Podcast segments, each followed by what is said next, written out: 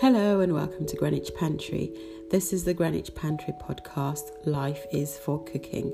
And how are you doing today? Have you had your balanced foods? Have you been eating your healthy fats?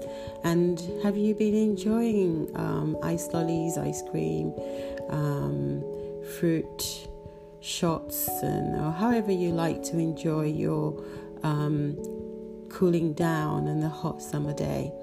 Well, I'm going to be talking today about fruit preserves. How can we get the best out of fruit through um, preserving them and um, making them useful for plenty of other types of meals that we cook?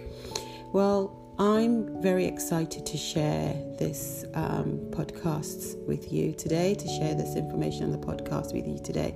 And um, yeah, I look forward to giving you a little bit more insight into fruit preserving.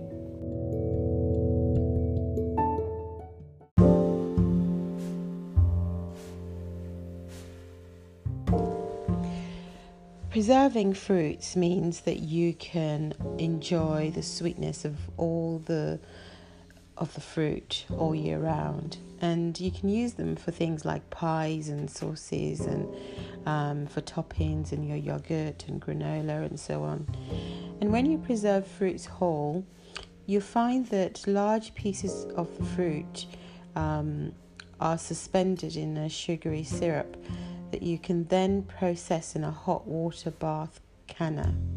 So, this is the traditional method um, which allows you to um, have the jars in place the jars in boiling water and um, then get the seal um, on the lid and this way the fruit is pressed right down and none of the wonderful flavors of the fruit um, will escape.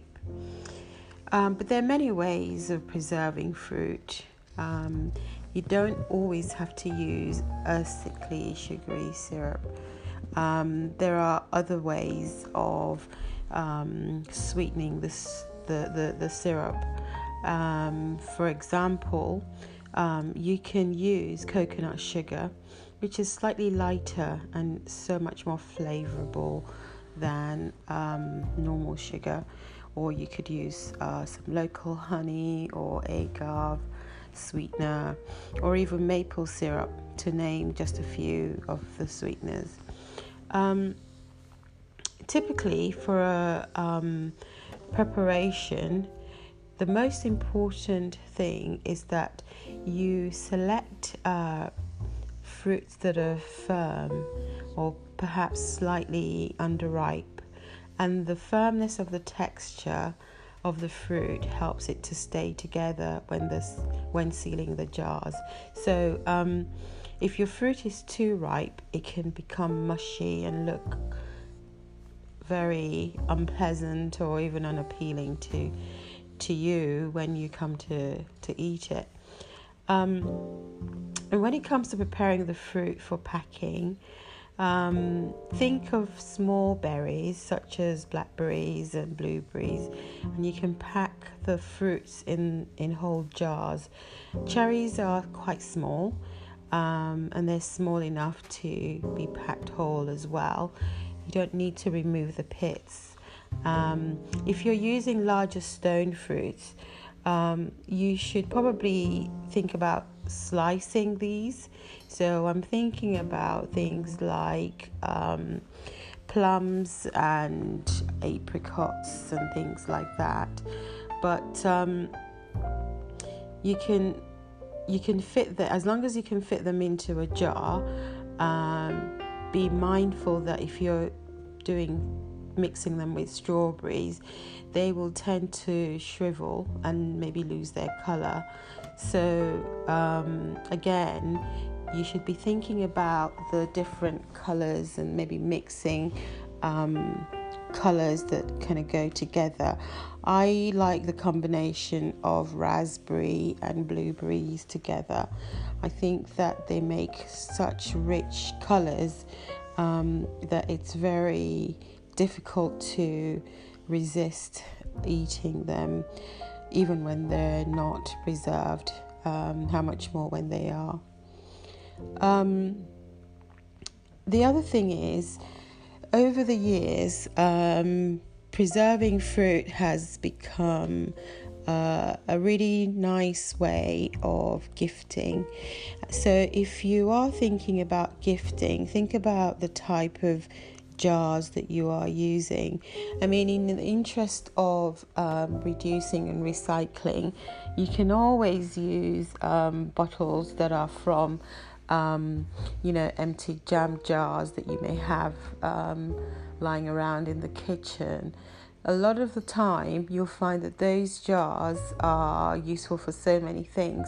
You probably just need to um, soak it in hot water and use a nice um, strong uh, gauze to get rid of the um, of the labels.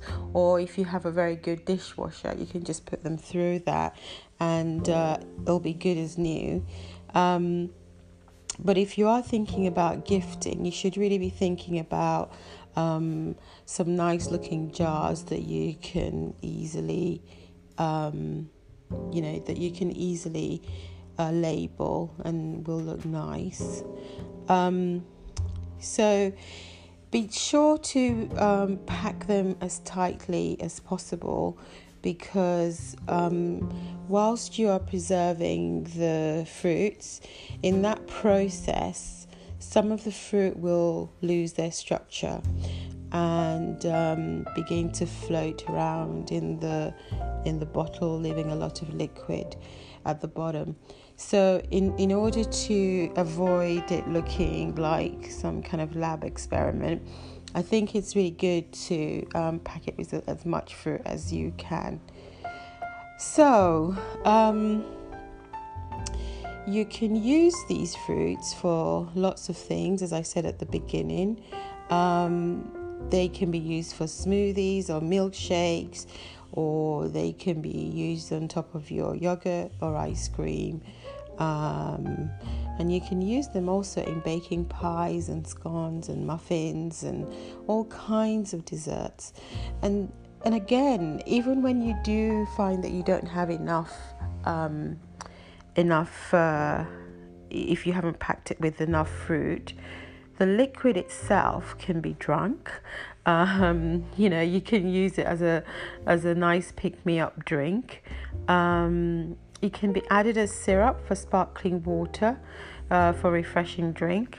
So you know, the, the I guess what I'm trying to say is that the possibilities are endless, um, and you know you should be looking for ways to experiment with local fruits that you may come across.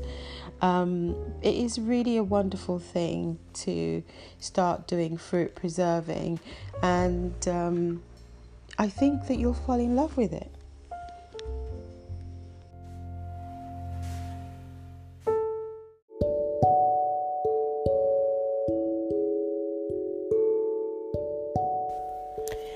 As with everything else, you can always experiment with your own method, but a typical method for um, preserving fruits is basically to take one part sugar to two parts water. Now, that will give you quite a strong syrup. If you're after a, a lighter syrup, though, um, you could use one part sugar to 10 parts water. Now, you're going to probably ask, what does that mean in reality? Well, that's where you'll maybe need some expert tuition. But if you're using a unit to measure your water, then one a unit might be um, a, a small cup, and I would say that that's that will give you one part, and then you have to use that same cup to measure the other part so that you're using the same unit of measure for everything. Um, and you'll typically need about 240 mils of syrup per, let's say, 480 mils of jar. And if you just want to visualize that, it's um, 500 mils um, would be, um, I guess, half a pint um, a milk bottle, or typically a large glass of water. Now, um, you'll need to find your own um, specific jars to use and you'll maybe have to play around with the um, instructions around the water and the sugar.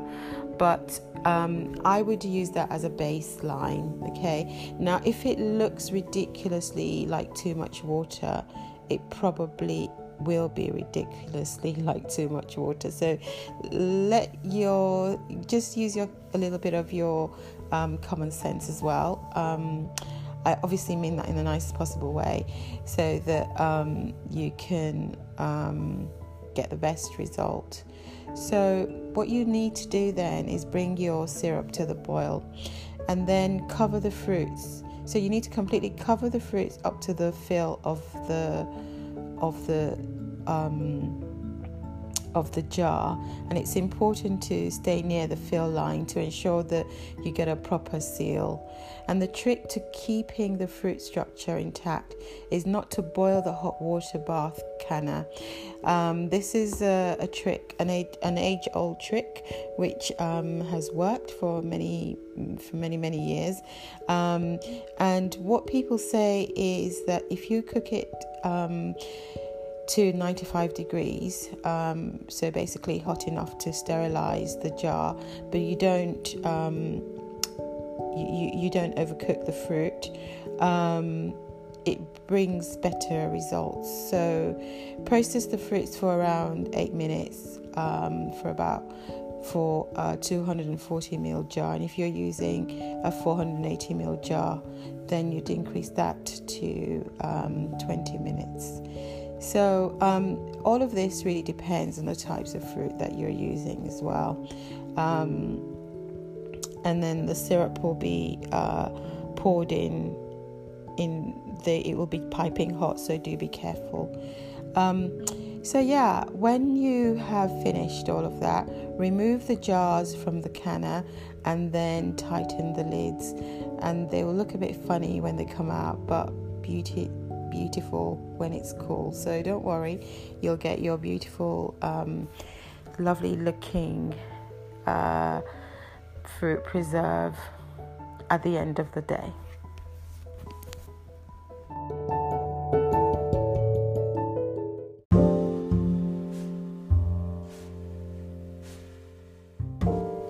Well, I certainly hope this um, podcast has inspired you to go away and try uh, doing your own fruit preserving. Um, it really is a wonderful way to enjoy fruit, and it does strike me that. Um, we do love to eat our fruits, but sometimes we find it a bit boring um, just picking up, um, you know, a piece of fruit and eating it. Don't forget the wonderful thing about um, cooking and eating and making things is that there's so many different ways of enjoying it. Um, and I would just really encourage you to um, go away and experiment with fruits that you love to help you get all those nutrients in. So, you've been listening to the Greenwich Pantry podcast, Life is for Cooking, and this episode has been about preserving fruits. Fruit preserving has its benefits, not only in the fact that you get to experience fruit in different ways, um, different textures, and um, different types of fruits, whether it's summer fruits or not summer fruits, um, you're also learning to make something that's fun and exciting, um, and you you also you know exactly how much sugar you are you are using. So from that point of view, you are doing yourself a wealth of good. And why not? You deserve it. So enjoy your rest of your day. Enjoy the rest of your day. Enjoy whatever food you decide to make today. And we will be back on air the following week. Bye for now.